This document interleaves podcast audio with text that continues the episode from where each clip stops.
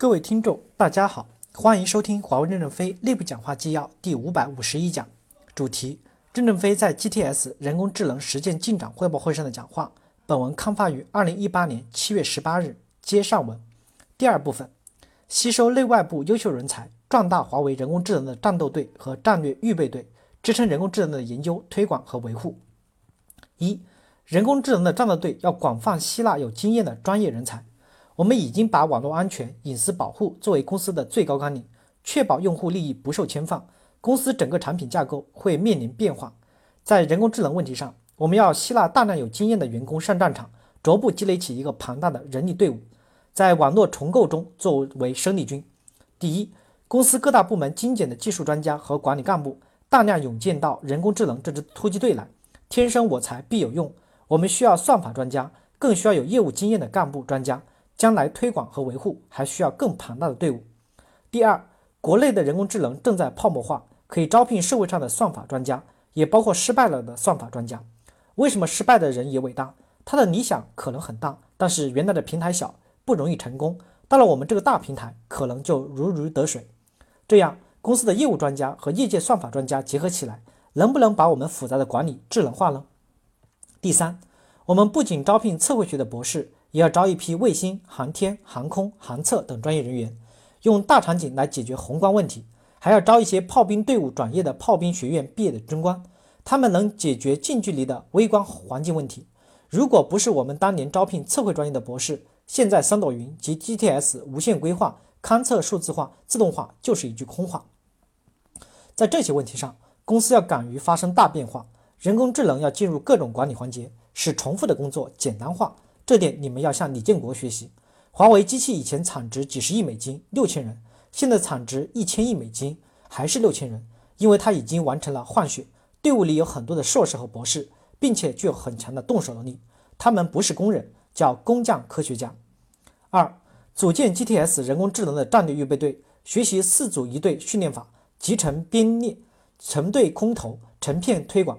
GTS 在推广人工智能这些工具时。不是苦口婆心的去说服别人，可以组成编队，选择某个试验点训练，然后成组空投，一个国家就成片推广了。比如科特迪瓦代表处做得很好，为什么不能组建立一个战略预备队的培训基地？对一些边余的员工不要排斥打击，让他们回到预备队参加下一组编程。这点可向 CBG 学习，四组一队战术上已经有一些探索，根据各国家的情况，把人员模拟编成队。并且与这个国家当地团队反复会议 PK，确定最后空投到这个国家的整个队伍的模型。当然，成队空投并不是取代江南游击队，不是取代当地奋斗的员工，而是把当地的员工卷进来。如果当地有员工没有被转进来，可以让他们回到战略预备队来参加到新的编组训练。三，科学家瞄准未来从事基础理论研究，允许脱离实际，但要沿途生蛋，传播思想与理论，为其他领域创造突破。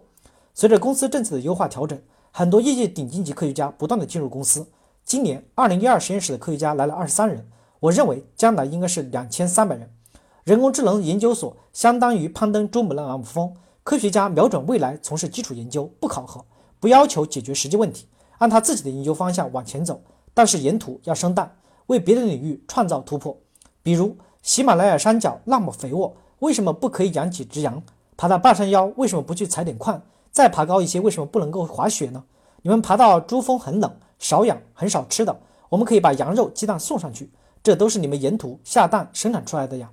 科学家可以抽空到现实场景中去，给其他人讲讲课，把你们的方法论往下传，同时也理解需求，这样可以沿途生蛋。科学家、专家、工程师也可以经常一起喝喝咖啡、聊聊天。名师指导很重要，既然我们汇聚了这么多名师，就要多出来给年轻人指点迷津，公司的前进速度就会快。第三部分，公司的人工智能不主张建立大构架，要允许各模块单点情情境单点突破。首先，我不反对公司做整体的规划，但是要允许各模块单点情境单点突破，不能因为整体的规划约束了每个模块的发展。最重要的是，我们还不明白什么叫整体规划。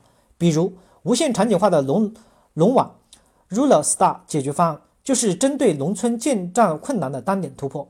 单点人工智能要把龙网项目达到电视机质量的标准，没有哪家的电视机是看坏的。第二，在人工智能的战略投入问题上，我们要有一个框架性的模型，在战略机会点上敢于投入。董事会能否出一个结论？人工智能所接出来的节约出来的效率和费用反投回人工智能，加大战略机会仓的突破。华为的人工智能是以提高管理效率为中心，当公司运作效率很高了，将来就具有很强的竞争力。刚才你们说要尽可能的拦截故障，这个理想很伟大。每年我们的产品故障有上百万个，如果你们能拦截百分之六十到百分之八十，让故障自愈，这就很伟大了。我们能减少多少人力物力呀？这些要减少返回去加大战略机会仓的投入。所以天生我材必有用，要避免过度裁员。有经验的员工是走向人工智能中的宝贵财富。比如 GTS 去年盈利预缴预期提高了四亿美金。今年可以给增加四亿美金的预算，用于全公司的人工智能，去买炮弹、买人。第三，关于人工智能在产品上的突破，不是指专门做一个人工智能的产品，而是能否让我们公司的五 G 基站人工智能，让我们的传输人工智能，让我们的核心网交换人工智能，这可以作为产品奋斗的一个目标。华为在一百七十多个国家有一万亿美金的网络存量，五年后可能达到一点五到两万亿美金的网络存量。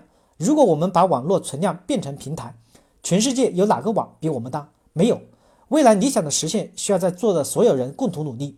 我们要开放心胸，敢于拥抱时代，拥抱人才。感谢大家的收听，敬请期待下一讲内容。